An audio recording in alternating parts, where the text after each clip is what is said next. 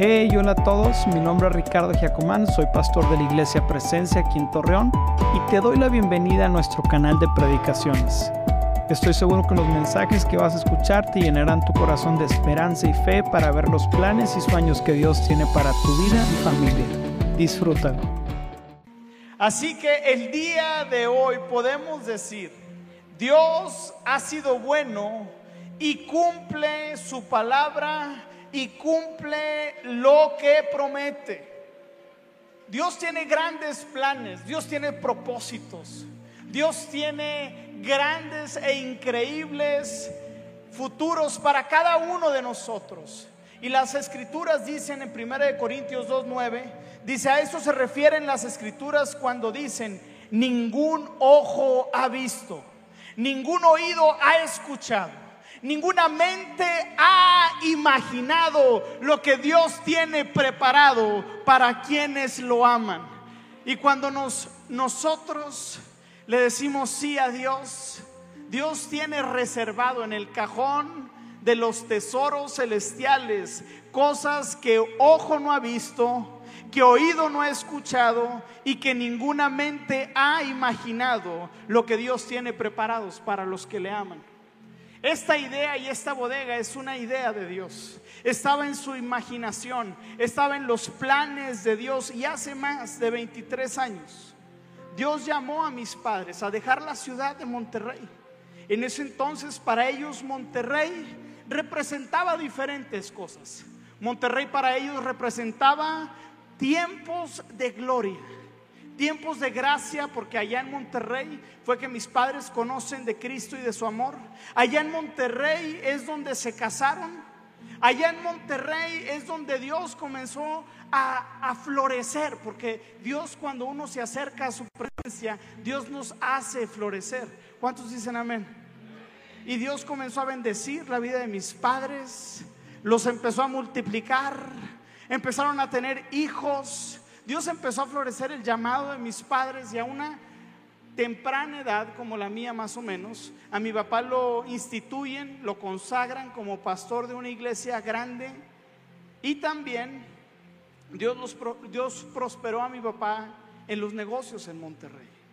Así que para él lo que inició en una temporada, en una tierra y en una ciudad muy grande, Dios lo tomó y lo comenzó a bendecir. Pero Dios en muchas ocasiones es curioso. En ese momento Él los llama a salir de, Monterrey. Los llama a salir lo que ahora sería de la comodidad. Y mi papá le dijo, Dios, pero ¿a dónde iremos? ¿A dónde nos estás enviando si tenemos iglesia, si tenemos amigos, si tenemos personas que nos aman? Aquí están mis negocios, llevo 23 años en esta ciudad. Y yo recuerdo que mi papá se la pasó un tiempo orando y después nos reunió a todos los hermanos que estábamos ahí presentes. Y cuando estábamos ahí, mi papá dijo, el Señor me ha dado una promesa. Tengo una palabra de Dios, tengo una palabra profética que el Señor me dio y tengo la convicción que los siguientes pasos que daremos serán pasos que Dios bendiga. Y recuerdo que nos sentó a todos en la sala y que abrió la Biblia en Isaías 43, 18 y dice así, no os acordéis de las cosas pasadas, ni traigas a la memoria las cosas antiguas. Yo hago algo nuevo y pronto saldrá la luz, no lo conoceréis. Otra vez abriré camino en el desierto y ríos en la tierra estéril. Así que en ese momento mi padre con toda su familia se le vino a la mente, me voy a ir a San Pedro. En San Pedro que hay, en San Pedro no hay crecimiento, en San Pedro es un desierto, en San Pedro no hay desarrollo, pero cuando Dios te da una palabra específica, cuando Dios te llama a dejar la orilla para irte al mar profundo, entonces sabemos que Él es el que controla la, la sequía y la lluvia. Dios es el que controla el agua, Dios es el que controla la tormenta. Así que toda la familia nos fuimos a la aventurada ciudad de Torreón, en donde entendimos como familia que el Señor quería abrir un camino en el desierto. Y prácticamente hicimos muchas cosas, vivimos muchos momentos, pero con toda certeza te puedo decir que esa palabra es el cumplimiento de lo que el día de hoy estamos viviendo, de ser luz en la laguna y que presencia fuese un lugar de descanso, de refrigerio, un lugar donde familias, donde jóvenes pudieran encontrar un espacio y pudieran disfrutar a Dios.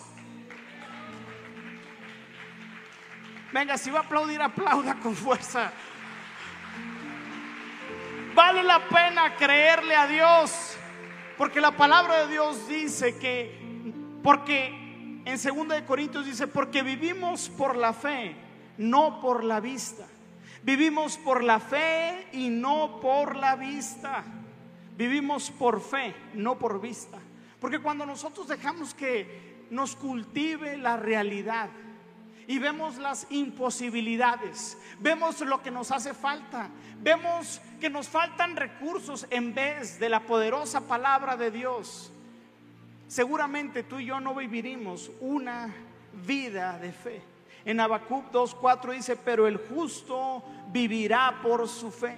Y el día de hoy tenemos la oportunidad de presenciar tangiblemente lo que hace 23 años no tenía forma, no tenía figura, no tenía descripción, no tenía paredes, no tenía blogs, no tenía plataforma, no tenía familias, alguien está escuchando, no había nada en este lugar y uno, y mi papá decidió creerle al Señor. El día de hoy nuestra fe se alimenta por ver lo que es tangible. Y para ahora nosotros es más fácil confiar porque estamos viendo la tierra prometida. No solamente las palabras que Dios habló a Abraham de ti haré una gran nación, sino ahora vemos una gran nación lista para servir al Señor. Por eso, hace dos años creímos la palabra en Isaías 54, que dice así, agranda tu casa, construye una ampliación, extiende tu hogar y no repares en gastos, pues pronto estarás llena a rebosar, tus descendientes ocuparán otras naciones y redoblarán las ciudades en las ruinas. ¿Y sabes por qué estamos aquí? Te voy decir por qué estamos aquí. ¿Quieres saber? No es porque somos la iglesia más adinerada, no es porque hemos tenido los recursos todo este tiempo, no es porque somos personas inteligentes, es porque hemos decidido creer la palabra de Dios. Dios hace dos años nos dijo, extiende tu casa, extiende tu habitación, que yo la voy a llenar. Y el día de hoy es solamente decirle sí a los planes de Dios porque Dios no puede bendecir los pasos que tú y yo no demos. Necesitamos dar, necesitamos confiar, necesitamos decirle sí a Dios. Y en el proceso empezamos a ver los milagros. En el proceso comenzamos a ver la mano poderosa de Dios guiando y proveyendo nuestras vidas. Yo quiero animarte a que en esta temporada, de aquí en adelante, no vivamos una fe racional. No vivamos una fe que solamente es cautivada por la realidad, sino que vivamos una fe conociendo y entendiendo que tenemos un Dios que va delante de nosotros. Así como Romanos 4:17 dice, como está escrito, te he puesto por padre de muchas naciones. Y esa palabra Abraham, Dios se la dio a Abraham cuando Sara era estéril, cuando no tenían hijos, cuando no había posibilidades, cuando tenían más de 75 años. Pero escúcheme bien, y lo es delante de Dios, ¿a quien qué? A quien creyó, el cual da vida a los muertos y llama las cosas que no existen como si existieran. Ay, ¿a quién le estoy predicando el día de hoy? Dios es el Dios que llama las cosas que no existen como si fuesen. Y tú puedes aplicar este principio. Tú puedes comenzar a hablar vida a tus hijos. Tú, tú, tú puedes comenzar a proclamar verdades. Puedes comenzar a decirle a tus hijos lo que ellos se convertirán. Les comenzarás a hablar y ya no tendrán una madre y un padre que los maldice y que habla pestes de ellos, sino que los levantarás porque hemos sido llamados a hablar las cosas que no son como si fuesen. Mis hijos servirán al Señor. Esta iglesia se levantará. La presencia de Dios irá delante de nosotros y aunque nos hace faltan muchas cosas, sabemos que el Señor es el dueño del oro y la plata. Esta iglesia le pertenece a Él. Esta iglesia no es nuestra. Esta iglesia es de Dios y Dios nos ha llamado a hacer luz en medio de las tinieblas. Estamos aquí porque le creímos al Dios que nos llamó. El Señor nos ha llamado a ti y a mí. Y por eso estamos en este lugar.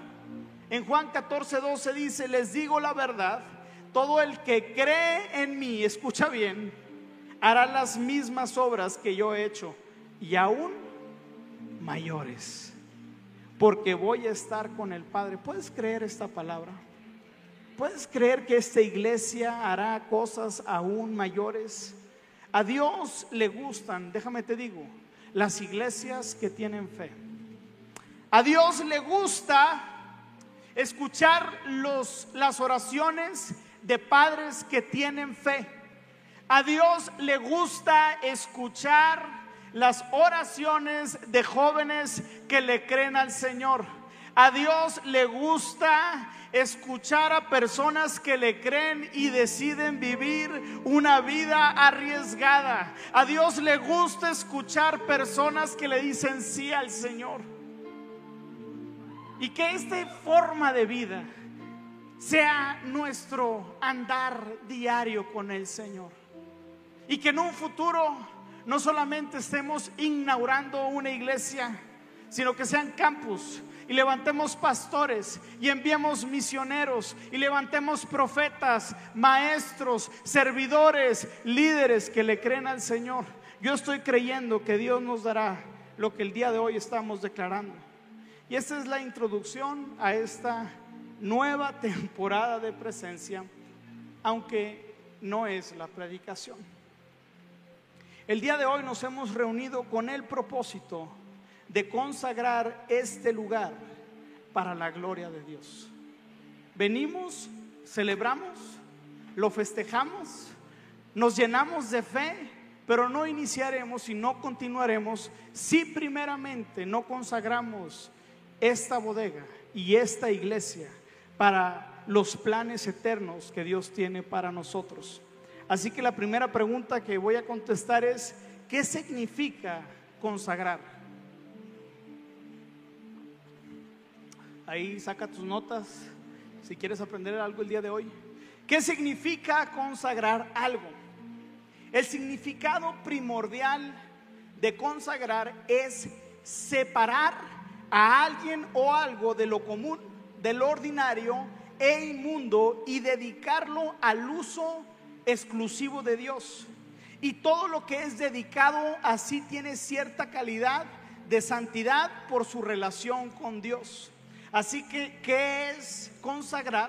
Consagrar es apartar. Consagrar es decir, no vas a ser del montón, te voy a apartar y te voy a poner en un lugar especial. En el Antiguo Testamento vemos muchas veces la palabra consagrar y consagración. En el Antiguo Testamento el verbo consagrar se usaba frecuentemente al instalar o al ordenar a una persona al, oficio sagrado como sacerdote, como profeta o rey. Pero también se utilizaba el término consagración en aquellos tiempos para consagrar cosas que meramente no son personas, sino eran como los utensilios sagrados, como el templo del Señor, como los muebles, como las ofrendas. El Señor también quiso no solamente que consagráramos el templo, sino Dios le pidió a la nación de Israel que consagrara el día de reposo, que lo apartaran para quién? Para el Señor. El día de reposo es un día consagrado porque es apartado para el uso exclusivo de mi relación y mi comunión con Dios. Las varias fiestas hebreas y el año de jubileo también eran tiempos sagrados. Por eso los judíos salen de pachanga y cierran en Semana Santa, porque en Semana Santa se celebra la Pascua y para ellos ese tiempo es sagrado. ¿Qué quiere decir? Bueno, sagrado y consagrado son dos cosas distintas, aunque en algunos términos en el griego, en el Nuevo Testamento, se pueden llegar a, en diferentes traducciones, poner consagrar y santificar, que es algo diferente. Pero ahorita me voy a ir a lo que estamos aprendiendo el día de hoy de la consagración. El sustantivo consagración entonces indica el acto por el cual una persona o cosa lo aparto para un uso sagrado. ¿Estamos, estamos hasta aquí bien? En el Nuevo Testamento escuchamos también la palabra consagración y consagrar, pero no tan frecuentemente como el Antiguo Testamento las palabras griegas que se traduce consagrar son la palabra encanizo y la palabra teleio. O sea, no he tomado clases de griego. Así que perdóname. Así que la primera de ellas es encaizo, que significa dedicar o hacer algo nuevo. La palabra, escúchame bien, consagración quiere decir dedicar, darle al Señor o hacer algo nuevo como se muestra en el libro de Hebreos capítulo 10 versículo 20 y quiero que pongas atención dice por su muerte Jesús abrió un nuevo camino un camino de vida a través de la cortina lugar santísimo. Y aquí en este autor utiliza abrió un nuevo camino. ¿qué quiere decir? consagró un nuevo camino pavimentó nuestra salvación y a esa salvación que se, que se recibe solamente a través de la fe es un término que consagra nuestra relación con Dios. La segunda palabra, este lo oí que aparece también en Hebreos, capítulo 7, versículo 28, para hablar acerca de la consagración eterna de Cristo al sumo sacerdocio que es mejor que Aarón. Y vamos a leerlo rápidamente. La ley nombra sumos sacerdotes a hombres débiles, pero el juramento que es posterior a la ley nombra sumo sacerdote al Hijo, quien ha sido hecho perfecto para siempre. Entonces, el hacer hecho perfecto, Dios consagra a su Hijo como el sumo sacerdote. Lo aparta y dice, mi hijo será un sumo sacerdote consagrado para el Señor. Y en la Biblia vemos el término consagración en el Antiguo y en el Nuevo Testamento. Lo vemos también en el Nuevo Testamento y en la nueva era cuando tú y yo consagramos delante de Dios a quienes, a nuestros hijos. ¿Por qué? Porque los amamos. También consagramos a nuevos líderes cuando los ordenamos al ministerio y oramos por ellos, nuevos líderes y pastores, los consagramos. ¿Qué quiere decir? Los dedicamos. Le decimos, este siervo será para tus planes, este hijo será para tus propósitos. Y ahora quiero preguntar, ¿por qué? ¿Por qué lo hacemos o por qué debemos de hacerlo aquí en presencia? Esa es una buena pregunta, poco no? Muy bien. Ahí le va. ¿Por qué? ¿Por qué lo hacemos? Y en, quiero irme rápidamente al, al Antiguo Testamento, a la historia de Ana, que era una madre estéril, que no podía dar hijos. Y aquí vemos que Ana está en profunda angustia. En 1 Samuel 1.10 dice, con una profunda angustia lloraba amargamente mientras oraba al Señor e hizo, la, e hizo el siguiente voto, la siguiente promesa. Oh Señor de los ejércitos celestiales, si miras mi dolor y contestas mi oración y me das a un hijo, entonces, ¿qué dice? Te lo devolveré Él será tuyo durante, que dice, toda su vida y como señal de que fue dedicado y como señal de que fue dedicado al Señor, nunca se le cortará el pelo. Así que vemos que Ana hace un voto, hace una promesa delante del Señor y le dice, si tú me das a un hijo, yo te lo voy a entregar, yo te lo voy a consagrar. Tú y yo estamos llamados ahora en el Nuevo Testamento a consagrar delante de Dios, número uno, lo que amamos. Por eso en las iglesias consagramos y dedicamos a nuestros hijos para el Señor le estamos diciendo a Dios, Dios, mi hijo, mi herencia, lo más preciado que tengo no es mío, reconozco que viene de ti y lo consagro y te lo dedico. Consagramos al Señor normalmente lo que más amamos.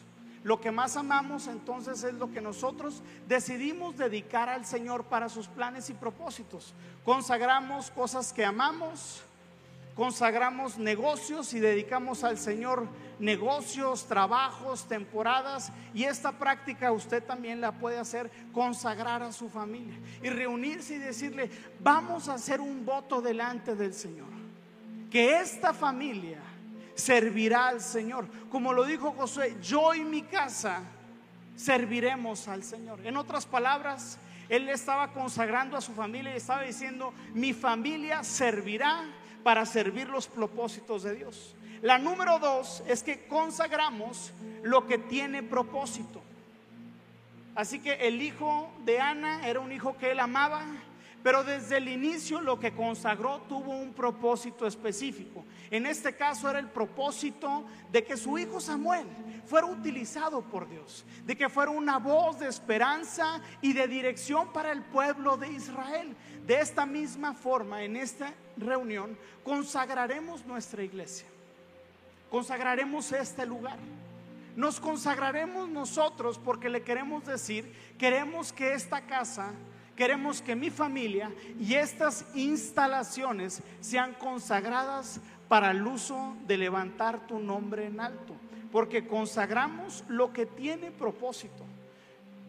Y es una declaración que nosotros hacemos de darle sentido a las cosas, de decirle esta casa será una, una casa que proclama el mensaje de salvación y comenzamos a través de nuestro compromiso a declarar el propósito que vamos a tener como iglesia. Y número tres, consagramos lo que tiene un destino eterno. Dios consagró la vida de su Hijo Jesucristo para que fuese el sumo sacerdote. Lo apartó y dijo, este será un hijo para mis propósitos. Él será un hijo que yo utilice para levantarlo. Él será un hijo que no va a pecar y que va a asumir la responsabilidad del pecado de la humanidad para que ahora yo pueda tener una relación con Dios. Entonces consagramos lo que tiene destino y eso también lo podemos hacer con nuestra vida. Le podemos decir al Señor, Señor, aunque amo mucho mi vida, porque nosotros somos muy buenos en amarnos a nosotros mismos. No necesitamos clases para amarnos a uno mismo. Somos buenísimos. Es más, necesitamos amarnos un poquito menos. Le podemos decir al Señor, Señor, yo me quiero consagrar, me quiero apartar. Inclusive en la Biblia nos llama en Romanos 6:13 y Romanos 12:1 a entregarnos nuestros cuerpos como un sacrificio santo y agradable a Dios. ¿Qué nos está desafiando ahí la Biblia? Que no solamente el templo sea consagrado para el Señor, sino que nuestras vidas sean entregadas y que los dones y que los talentos y que nuestras finanzas y que todo lo que tenemos sirva para que Cristo sea glorificado. No sé tú, pero yo quiero ver a una iglesia que se compromete con Dios. Porque quiero decirte que la responsabilidad de cargar esta iglesia no es mía. Somos todos. Y cada quien tiene una posición. Esta iglesia es suya. Esta iglesia es de Cristo. Y cada uno tiene que entender el lugar que uno tiene dentro de la iglesia de Dios. Yo quiero animarlo el día de hoy. Yo quiero animarlo el día de hoy. A que durante el servicio, no solamente ahorita vengas a escuchar, sino que escuches la voz del Espíritu Santo que te llama a consagrarte que escuches la voz del Espíritu Santo que te está llamando a apartarte para sus planes y propósitos. Porque los propósitos que Dios tiene para ti son mayores de lo que tú puedes pensar, creer o incluso imaginar. Vale la pena, iglesia, consagrarse para los planes de Dios. Vale la pena, iglesia, decirle sí a Dios. Vale la pena decirle, Señor, aunque me haga falta lo que sea, yo me entregaré para tus planes y propósitos. Y el día de hoy voy a hacer algo muy interesante es algo que lo aprendí en el libro de Nehemías. Y Nehemías cuando reconstruye la muralla y restituye el sacerdocio en el templo, él junta a toda la asamblea en una sola reunión y comienzan a leer el libro de la ley, los estatutos y también los compromisos que todo el pueblo de Israel tomaría para no volver atrás ellos habían llegado a ser una nación poderosa, pero porque se rebelaron contra Dios. Porque decidieron vivir su propia vida. Porque le intentaron hacer y jugar al Dios, comenzaron a tener otros ídolos y otros dioses en lugar del Dios que los había sacado de Egipto. Y su rebeldía, su falta de compromiso con Dios y las leyes que Dios le había dado, los hizo desviarse de los planes y de los caminos del Señor. Y en su rebeldía Dios los entregó a sus enemigos. Los entregó a sus, a sus propias consecuencias. Y cuando Nehemías reinstala las murallas y después el templo, dice, no solamente voy a abrir las puertas, no solamente voy a llamar a los levitas y que sean unos cuantos los que se comprometan, Nehemías dijo, si quiero que esta obra funcione y perdure, tengo que convocar al pueblo a decirle que se comprometan con los planes de Dios, a decirle que dejen atrás todo pecado, toda conducta que el día de hoy está estorbando su relación con el Señor para ser una nación apartada y poder glorificar al Señor. Glorificar quiere decir que tengo la habilidad de poder ver a Dios y también reflejarlo. Ese fue el principal objetivo que Dios utilizó a su pueblo para que su pueblo pudiera reflejarlo. Y ahora nosotros tenemos esa misma asignación dentro de la iglesia. Reflejar el amor, el poder y la grandeza de nuestro Dios. Pero para eso tenemos que limpiarnos de nuestra inmundicia. Para eso tenemos que consagrarnos y decirle al Señor, no solamente quiero estar aquí en la orillita, porque en la orillita hay comodidad, en la orillita es donde Jesús multiplicó los panes, pero fue en las profundidades del mar que Pedro ve el poder y la majestad y la gloria de Dios. Cuando le llamó a esa tormenta, deja de, deja esa tormenta y boga mar adentro. Así que te voy a explicar lo que estamos por hacer porque es un tiempo santo. Es un tiempo de consagración. Es un tiempo importantísimo que no se va a volver a repetir en este primer campus que lanzamos. Me escuchó.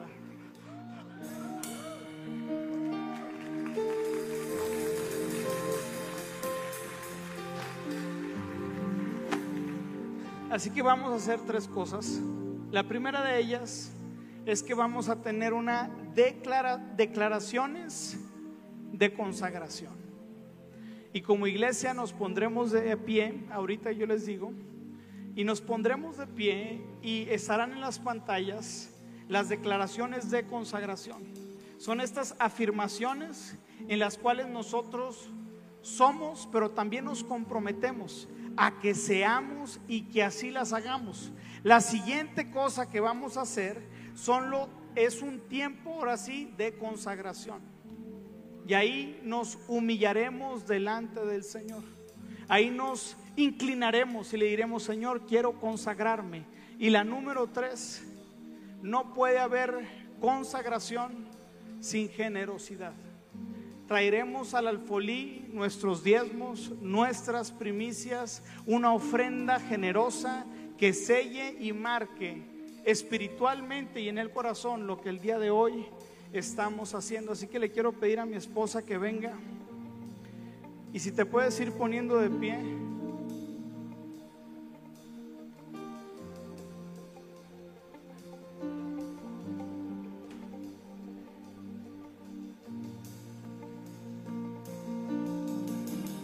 ¿Cómo vamos ahí?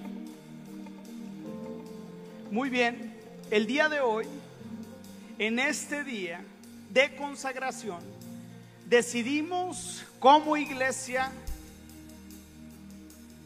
decidimos como familias, decidimos como creyentes a vivir y cumplir estas siguientes declaraciones de consagración.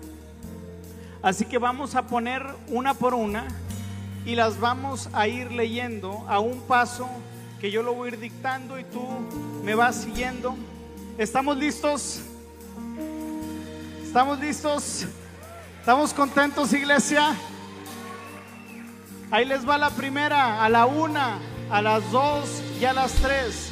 Somos una iglesia apasionada por un mover fresco del Espíritu Santo Número dos, somos una iglesia que proclama el mensaje de esperanza y salvación. Repítalo fuerte conmigo. Número tres, somos una iglesia que su apellido es Casa de Oración. Número cuatro, somos una iglesia que alcanza al nuevo haciendo cosas que nadie hace para alcanzar a gente que nadie alcanza. Número 5, ¿estamos conmigo? Número 5, somos una iglesia que cree en todos los dones del Espíritu Santo y el ministerio quíntuple.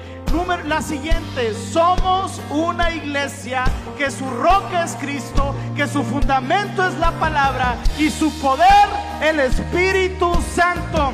Seremos una iglesia que se multiplica. Dígalo conmigo. Seremos una iglesia que se multiplica, que levanta nuevos pastores y líderes para alcanzar a la laguna y México para Cristo.